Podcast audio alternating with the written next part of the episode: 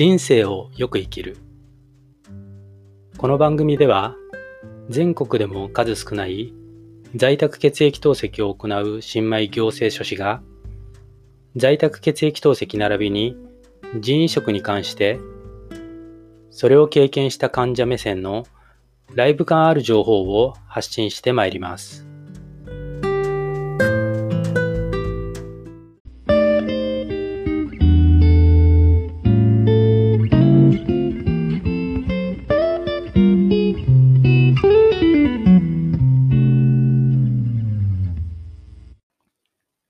皆さん、こんにちは、こんばんは。おはようございます。人生をよく生きる。本日は2020年11月の13日、金曜日になります。今日は前置き抜きにいきなり本編に入りますね。何をお話しするかというと、私が考える在宅血液透析を導入、継続するために必要な一番の条件と銘打ってお話を進めていこうと思います。で、なんでこの話をしようかと思ったきっかけなんですけど、先週かな？先週末かな？あの、ツイッターのキーワード検索ってありますよね。で、あそこに、えー、在宅血液透析って入力して検索すると、まあ私がね、自分で言うのもなんなんですけど、あの、最新タブでタイムラインで表示されるツイートってほぼ私なんですよ。なぜかね。このブログだったり、このポッドキャストを視聴されているね、人数だとか、うん、ツイッターのフォロワー数なんかもね、本当にビビたるものの私が、まあ、ビビたるものと言ってもね、その数少ない、えー、ブログの読者の方、あの、ポッドキャストの視聴者の方がいらっしゃるということは非常に、えー、ありがたい話で、うん、ブログを読んでいただける方がいるから頑張れる、ポッドキャストを聞いていただける方が、一人でもいらっしゃるから頑張れるっていうことで、その感謝の思いはいっぱいなんですけど、それはごめんなさい、ちょっと置いといて、その、この私のツイートが検索上位に来るっていう、この不可思議な事実一つをとっても、在宅血液透析っていうのがいかにニッチな分野かっていうのはわかりますよね。で、そんな中で、うん、私以外のあの在宅血液透析を扱った、えー、ツイートがあったんです。まあ、ツイートというか、えっ、ー、と、大手新聞メディアの、うん、記事の引用なんですけれども、まあ、それがあって、で、多少なりね、まあ、それでも数は非常に少ないですけどね、まあ、あの、他の方々が反応をされていたんです。そのツイートにね。で、数少ないね、そのツイートに反応された方々の反応というのを見てみると、いや、家で透析できるんか、いいかも、みたいな感じの反応だったって記憶してるんです。そのサイトなのかな？そちらに直接飛んで、えー、記事を読むっていう内容で、で、その記事自体が有料会員向けの記事なのでね、あの全部読めるっていうことはできなかったんですけれども、まあ、冒頭を見てね、大体話の腰は予想はつきましたね。私の勝手な推測ですけど。で、まあ内容としては、その在宅血液透析っていう、その自宅でね、血液透析をするっていう選択肢があるんですよっていうことと、まあ、食事制限が緩和されて体調も良くなって寿命も伸びる効果があるそうですよと。うん、だけど、そこには超えなければいけないハードルがあるようですよ、みたいな話が冒頭にあって、で、本編は隠れていたんですけど、まあ、おおよそね、予想がつくのは、うん、そのハードルっていう部分の一つとして、まあ、自分でね、針を刺さなくちゃいけないんですよとかね、やっぱ自己管理が重要ですよみたいな話が多分あるんじゃないかなと勝手に推測してるんですけど、で、あの、まあ、この、今回のね、記事に限らず、これまあ、大手新聞メディア、マスメディア関係のサイトだったんですけれども、ツイートだったんですけど、まあ、こういったメディアの記事に限らず、その、うん、医療、例えばね、医療機関から提供されている在宅血液透析の情報っていうのも結構ありますよね。まあ、どちらかというと、そちらが、あの、Google 検索なんかではメインで上位に上がってきて、で、その内容っていうのは、あの、在宅血液透析の話はもちろんですけど、メリット、デメリットっていうのが、まあ、並べて表記されていて、まあ、特に専門医療機関のものなんかっていうのは非常によくまとまっていて、うん、まあ、これから在宅血液透析を導入を考えている方々っていうのは、まあ、とにもかくにも、その、複数のね、あの、専門医療機関のホームページをご覧いただくっていうのが第一歩だとは思うんですが、が、あのーその、今回のね、うん、ツイートもそうですけど、うん、まあ私がね、一応在宅血液透析を導入して8年弱が経つんですけど、この在宅血液透析っていうのをリアルにね、生活に落とし込んで継続している私としては、この在宅血液透析っていうのを、まあ、導入継続するために、まあ、必要な、うん、条件っていう、こう、なんでしょうね、幹になるものっていうのがあって、まあ、その部分って、まあ、結構リアルというか、深掘りした部分なのでね、うん、なかなか大手のマスメディアだったり、専門医療機関でも、あまりこう直接的にね、語られていないなという印象を持っていたんです。なので、うん、今回のその、うん、某、マスメディア系のツイートを見て、その反応を、ツイートを見た方のね、反応を見たときに、うーんとちょっと考えちゃったんですよ。うーん、ちょっと微妙だなっていうね。なので、今回は、うーん、お話をしようかなと思ってるんです。で、最初に、本当にこれはお断りをしたいというか、あの、誤解のないようにということでのお願いなんですけれども、あの、私は、あくまで、あの、一透析患者であって、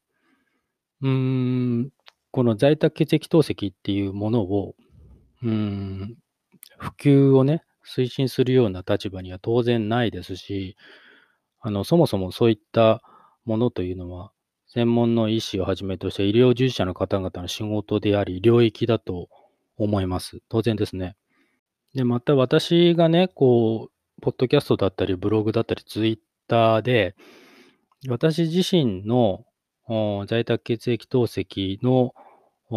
こと、起きたこととか思ったことっていうのはお話しするっていう行為っていうのは、あの、決してね、うん、まあ、医療施設で、あの、辛く苦しい血液透析を行ってらっしゃる多くの、まあ、ほとんどの方そうですよね。多くの患者さん、透析患者さんに対して、いや、俺は在宅血液透析やってるんだぜ、イエイみたいな、そんなニュアンスは一切含まれてませんからね。そんな気は毛頭ないですからね。それは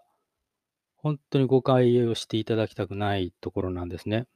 で、まあ、あくまで私は、あの、在宅血液透析を行う今のその透析環境に満足しているということ、そして、そのリアルな体験だったり、そこで感じたことを伝えるだけで、それ以上でもそれ以下でもありませんので、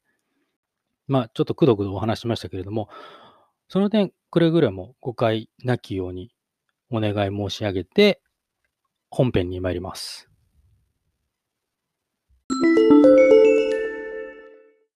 まず最初に、今日のお話のもう核心部分についてお話ししてしまいますね。公益社団法人の日本透析医会の在宅血液透析に関するガイドライン、在宅血液透析管理マニュアルっていうのがあって、その冒頭の在宅血液透析の意義で、ここで、えー述べられている内容を最初にちょっとご紹介しますね。ちょっと読みますね。在宅治療は単に入院や頻回通院の解消策にとどまらず、患者の QOL を考えた場合、最も望ましい医療の姿と言える。特に血液透析治療は移植が成功しない限り、終生続けねばならない治療であり、患者が医療施設で過ごす時間の累積は膨大なものとなる。在宅血液透析は特に生命予後が良いとされる頻回または長時間透析を医療施設の事情に左右されず、自分の生活スタイルに合わせて実施することができるという利点があり、患者の QOL を考えた場合、非常にメリットの大きい治療法と言えるとあります。で、これをお聞きになって、まあ、あの、ちょっと内容、今日の内容っていうのは非常にボリュームがあるので、まあ、ブログでもあのアップしてるので、そちらで、あの今回今お話しした話を見ていただければいいと思うんですけど、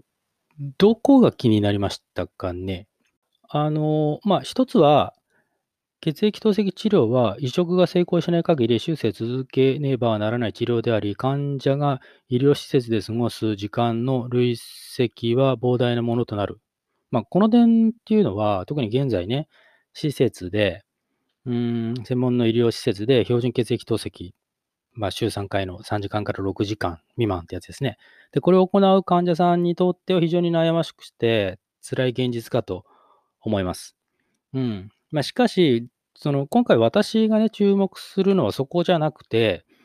特に生命用語が良いとされる頻回または長時間透析を医療施設の事情に左右されず自分の生活スタイルに合わせて実施することができるという利点がありという部分なんですよ。私が注目するのはね。で、あの、まあ、冒頭にお話しした今回のお話のもう確信になるんですけども、果たして頻回または長時間透析を自分の生活スタイルに合わせて実施するということをあなたは可能ですか？っていう話なんですね。ここが今回、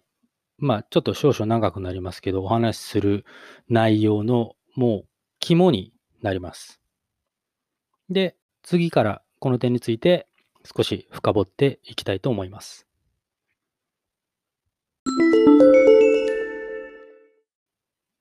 では続けますね。頻回または長時間透析を実施する。このことってどういうことかっていう、少し深掘っていきますね、この点を。HTP っていう指標があるのご存知ですかね？あの、私のブログであったり、もしかしたら、ポッドキャストでもご紹介したかな？あのーまあ、透析のスケジュールに注目した適正透析の指標なんですけれども、1回の透析時間かける透析の回数の事情、まあ、これで計算される指標なんです。で、で、施設血液透析の一般的な血液透析、まあ、つまり週3回の、まあ、ここでは4時間にしますね。で、これをを HDP 換算すると、これ36っていう数値になるんですよ。4時間かける3回の事情ですから36になるんです。で、これを踏まえて、うーん、日本透析学会の、えー、維持血液透析ガイドラインっていうのがあって、次のような記述があるんですね。これもちょっと読みますね。現状の血液透析治療は間欠的治療であり、多くの症例は週あたり12時間しか治療されていないため、腎機能の代行は不完全である。この標準血液透析、週3回、えー、3から6時間未満、は生命を維持する最低限の治療であり、その透析関連合併症が発生し、生命予後が不十分となるとあります。で、この一方で、この HDP の指標っていうのを、うんと在宅血液透析の中止基準にしている医療機関ってあるんです。で、その中止基準って数値がいくつかっていうと、72っていう数字なんですよ。その病院側が定めた HDP72 っていう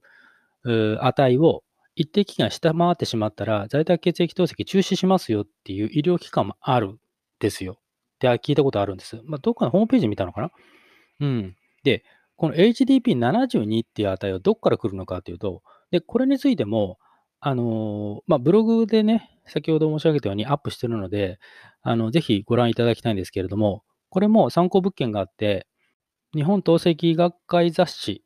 なんですかね。で、それの頻回長時間透析の現状と展望という題した、えー、論文なのかな？文献があって、そこに、まあ、まあ、説明があったんです。内容としては、あの、なんか昔、アメリカかどっかなんですかね、80年代前半に、まあ、うん、研究した、あ記録っていうんですかね、それがその長時間透析によって10年生存率75%っていうその、うん長期生存率の優位性っていうの報告があったらしいんですけど、その時の透析時間とか回数で、そこから導き出された数値が、えっ、と、72だったんですって。うん。で、その時の透析回数と時間っていうのは、週3回の1日8時間だったそうです。結構長いですよね、1日8時間っていうのはね。で、何を申し上げたいかですよ。ここでね、ぐだぐだ言いましたけど、何を申し上げたいのかというと、在宅血液透析を導入するっていうことは、最低でも今申し上げた HDP72 っていうこの数値になるように、自宅で血液透析を行う必要があるっていうことです。まあ、先ほどちょっと言いましたけども、この HDP72 となる透析スケジュールっていうのも、うん、週3回ってなると、今のね、その通院血液透析されている方、まあ、週3回通われてますよね。その週3回に換算すると1日8時間になっちゃうんですよ。うん。で、まあ長いっちゃ長い。まあオーバーナイトがあるのでね、今はね。うん、まあ8時間やられる施設でやるっていうことも可能っちゃ可能なんですけど、まあちょっとそこはちょっと置いといて。で、えーそれ以上に問題になってくるのが、その、私のね、あの在宅血液透析の管理病院もそうなんですけど、あの非透析日、だから透析をやらない日っていうのを中2日作らないっていうことも、在宅血液透析の条件とする場合が多いですよ。でも多いんじゃないかなと。まあ、うちはそうなんでね。他の医療機関もそうなんじゃないかなと思うんですけど、通常の通院血液透析って、だって月水金とかだったら、土日で休みますもんね。で、川木道だったら、日月が空いちゃいますね。だから2日間空いちゃうじゃないですか。で、それはダメなんで、在宅血液透析やるとなるとね。ってなると必然で、必然的に、えっ、と、最低週4回っていうのは血液透析やることになるんです。うん。で、週4回で HDP を72っていう数値にするには、1日4.5時間なんですって。計算するとね。で、で、これで何が言いたいかというと、その、現状ね、施設でこう通って、標準血液透析っていうのを行っている患者さんにとっては、透析の回数も、透析の時間も、現状よりも多く、そして長くなるっていうことを、こう、在宅血液透析をやるっていうことは、それを受け入れなくちゃいけないっていうことなんですよ。うん。そこは重要ですよね。で、これ、後に述べますけど、この72って、HDP72 っていうのも、これも実は最低ラインであって、うん。まあそうですよね。その病院側が、そのこの72っていうのを下回ったら、だいたい血液透析やめてくださいねって言われちゃうぐらいだから、あくまで最低ラインであって、この HDP ってこう108が望ましいって言ってる。結構多い大きいですよね。108っていうのが望ましいって、ホームページで、あの、公開している医療機関もあるんで、まあその話は後半にしますね。で、次にさらに深掘っていくと、先ほど申し上げた透析回数も、透析時間も、その現状ね、週3回、えー時間4時間っていう標準血液透析を行っている患者さんからすると、その現状よりも多く長くなるっていう、このことですね。これを患者本人がどう肉体的に精神的に受け入れていくかっていう、その患者本人の問題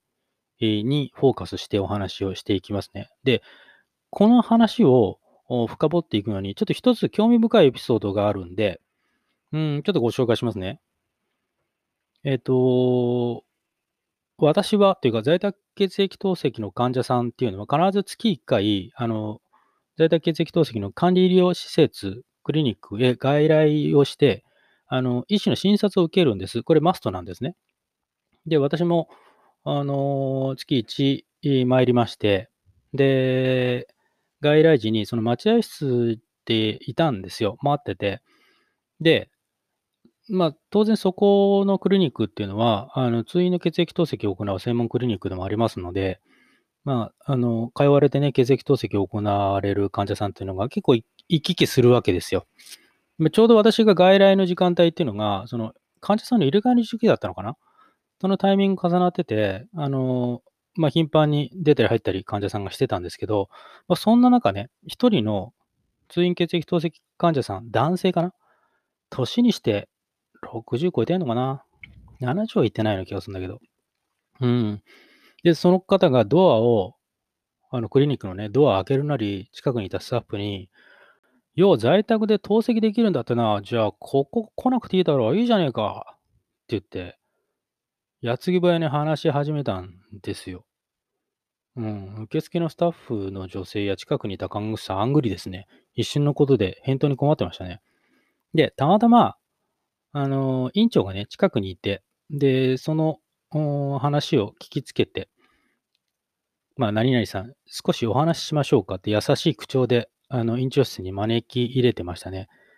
うん。で、時間にして5分から10分ぐらいですかね。あの、院長室から出られてきたその患者さんっていうのは、まあ、当初の威勢は、威勢の良さは消えてしまいまして、おとなしく奥の透析ルームへ向かって歩かれていきましたけど、まあ、これは私の勝手な憶測ですけど、まあ、院長に諭されたんでしょうね、多分ね。在宅血液透析っていうのはこういうことですよ、みたいな、あのー、本当に基本的な情報っていうのを初めて聞いて、まあ、それで諭されて、院長室を後にしたんでしょうね。うん、勝手な推測ですけど。で、何が言いたいかというと、さっきの、まあ、おじさんというかおじいさんっていうかね、うん、がおっしゃった、いや、在宅で透析できるんだったら、じゃあこの病院に来なくていいじゃん。いいじゃねえかよ。っていうような、そんな話じゃないんですよね。在宅血液透析って。うん。そこちょっと言いたいんです。で、まあ、在宅血液透析を導入検討されている方、うん、まあそうじゃなくてもいいんですけど、ご自身の今のライフスタイルだったり、生活のタイムテーブルに、先に申し上げた、えー、HDP の最低ライン、週4回、えー、1回4.5時間、まあ週3回のね、8時間っていうのは、まあ、ありえないってことだったので、非透析日は中2日空けちゃいけないってことだったので、まあ週4回、1回4.5時間っていう、その血液透析をどう組み込んでいくかっていうのをちょっとイメージしてください。イメージしてみてください。うん。で、ちなみにですけど、あの、この4.5時間っていうのも、これあくまで、あの、純粋に血液ポンプがこう回って、血液透析が始まりますね。で、えっ、ー、と、除水と、うん、血液浄化が終わるまでの時間。そこの時間だけです。なので、何が言いたいかというと、その前のプライミングだったり自己戦士を含めた血液透析を開始するために必要な準備時間も、で、血液透析が終わった後、変血をして止血しますね。その時間で、および、えー、使用済みの医療備品の片付けだったり、まあ、それが終わっ、透析機器及びその周辺の清掃時間なんかも当然含まれません。だから4.5時間っていうのは、その、なんつうの、ネネットの時間って感じですかね。うん。いや、その4.5時間っていうのは本当シンプルに血液ポンプが回って透析をしているってだけのシンプルな時間です。まあ、その前後の時間はね、あの、どれほど時間を要するかというのは、患者本人だったり、まあ、介助者の方によって異なるとは思いますけれどもね。うん。で、まあ私の場合は、私の場合の話すると、1回3時間なんです、今ね。うん。非常に3時間という短時間だと思いますよ。短時間の血液透析ではあるんですけど、毎日寝る時間はもう深夜1時は確実に過ぎますね。2時ぐらいになる時もあるし。で、えー、私は一応自営っていう形なんです。一応行政書士の資格を持ってるんでね。で、介助者の妻っていうのは比較的近距離通勤で、かつ定時で退社するっていうことを会社から容認されているのでね、会社のご好意で。うん。そういった状況下であっても毎日の就寝時間っていうのは夫婦ともども深夜1時は確実に過ぎるっていうのが現状です。で、ここでまた、こう、お詫びというか、あの、誤解のなきようにお話をさせていただきたいのが、今お話ししたことっていうのは、あくまで私はこうですっていう事実説明であって、あの、もしかしたらっていうか、まあ、うん、どうなんでしょうね。在宅血液透析をしながら、あいわゆる週5日、え、8時半から、えー、17時15分、まあこれ、例えば役所なんかが17時15分なのかな？こういう、いわゆるフルタイム勤務をされている患者さんっていると思いますよ。すげえなと思いますけど、あくまで私はできなかったっていう、私はあフルタイム勤務はできなかったっていうことですので、まあ、この点くれぐれも誤解のないように重ねて重ねてお願いを申し上げます。で、うーん、もう一つの問題として、その、その患者本人の問題以外にね、その、ちょろっと今話した介助者の問題ってあるんですよ。介助者がクリアしなければいけない問題っていくつかあるんですけど、これはちょっと話がな、これも話しちゃうと長くなっちゃうので、これは申し訳ないです。あの、ブログに、その介助者の部分を、うん、記載したあの内容がありますので、で、ポッドキャストでも確か話したんじゃないかな。うん。なので、ちょっとお手数ですけども、もしご興味がある方は、まあ、ブログなり、えー、先にお話ししたであろう、ポッドキャストを聞き直していただけるなり、ブログを読んでいただければ幸いです。で、それ確認されると、あのー、まあ、そう簡単な話じゃないなっていうことはご理解いただけるかと思います。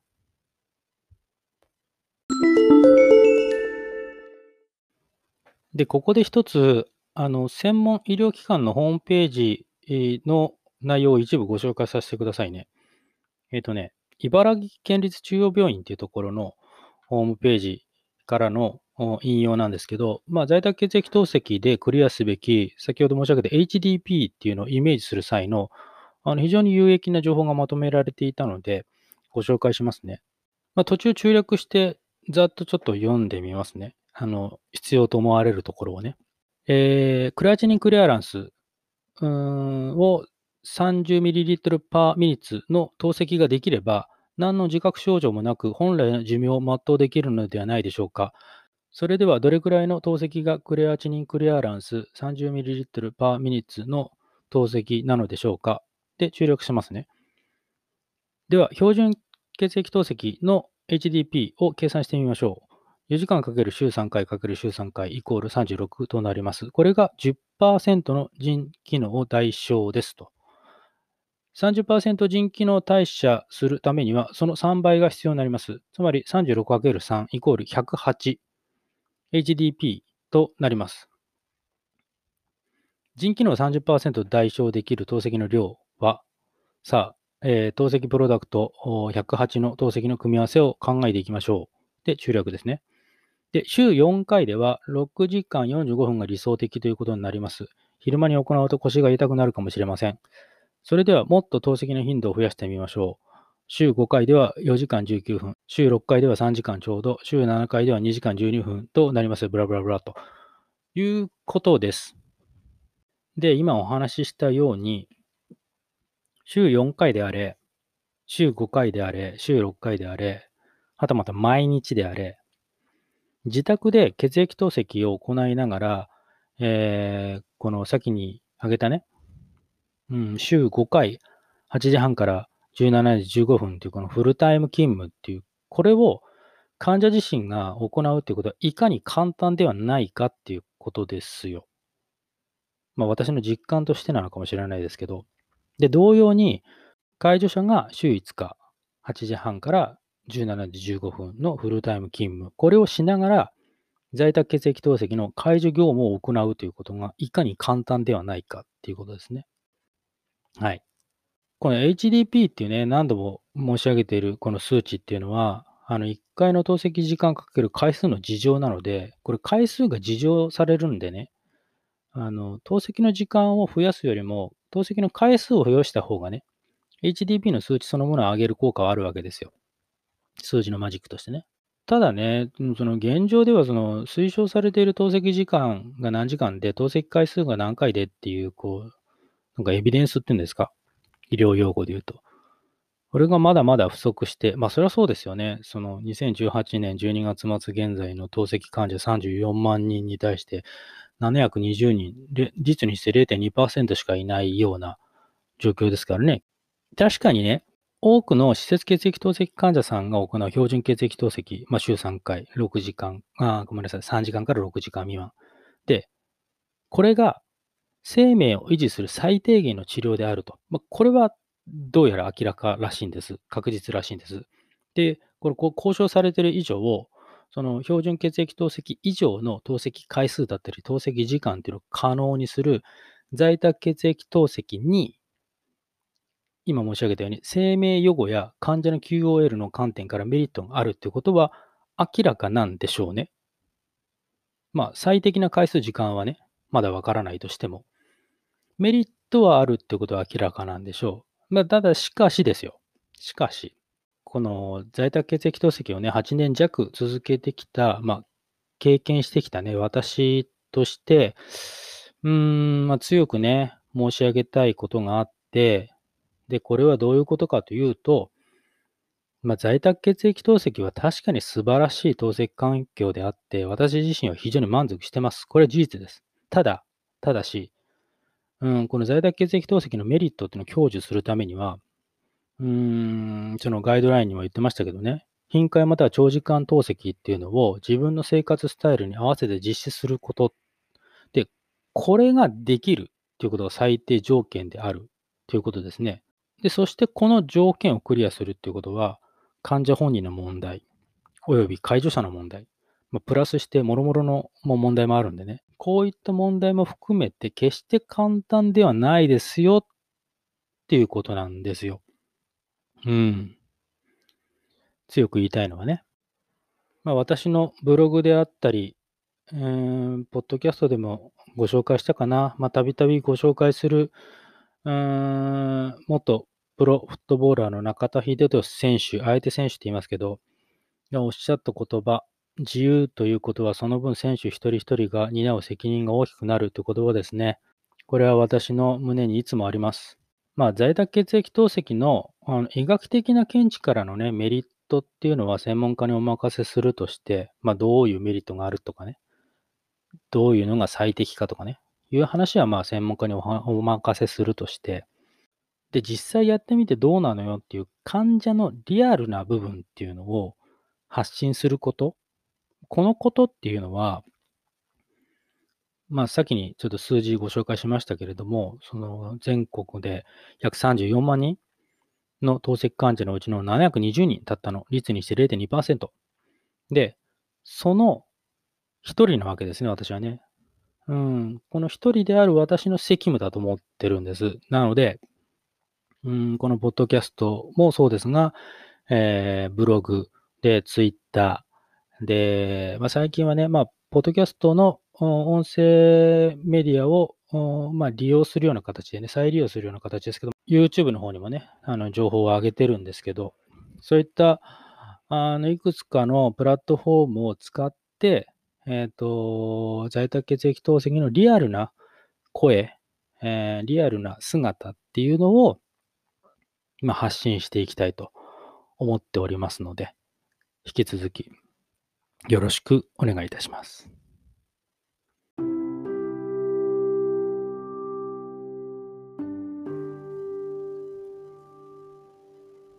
ということで、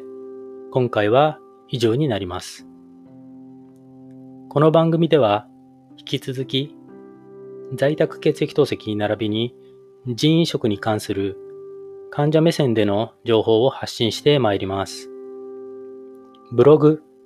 人生をよく生きるも解説しておりますので、そちらもご覧いただければ幸いです。URL は https コロンスラッシュスラッシュキングダイ 2020-blog.com です。それではまたお会いしましょう。ご視聴ありがとうございました。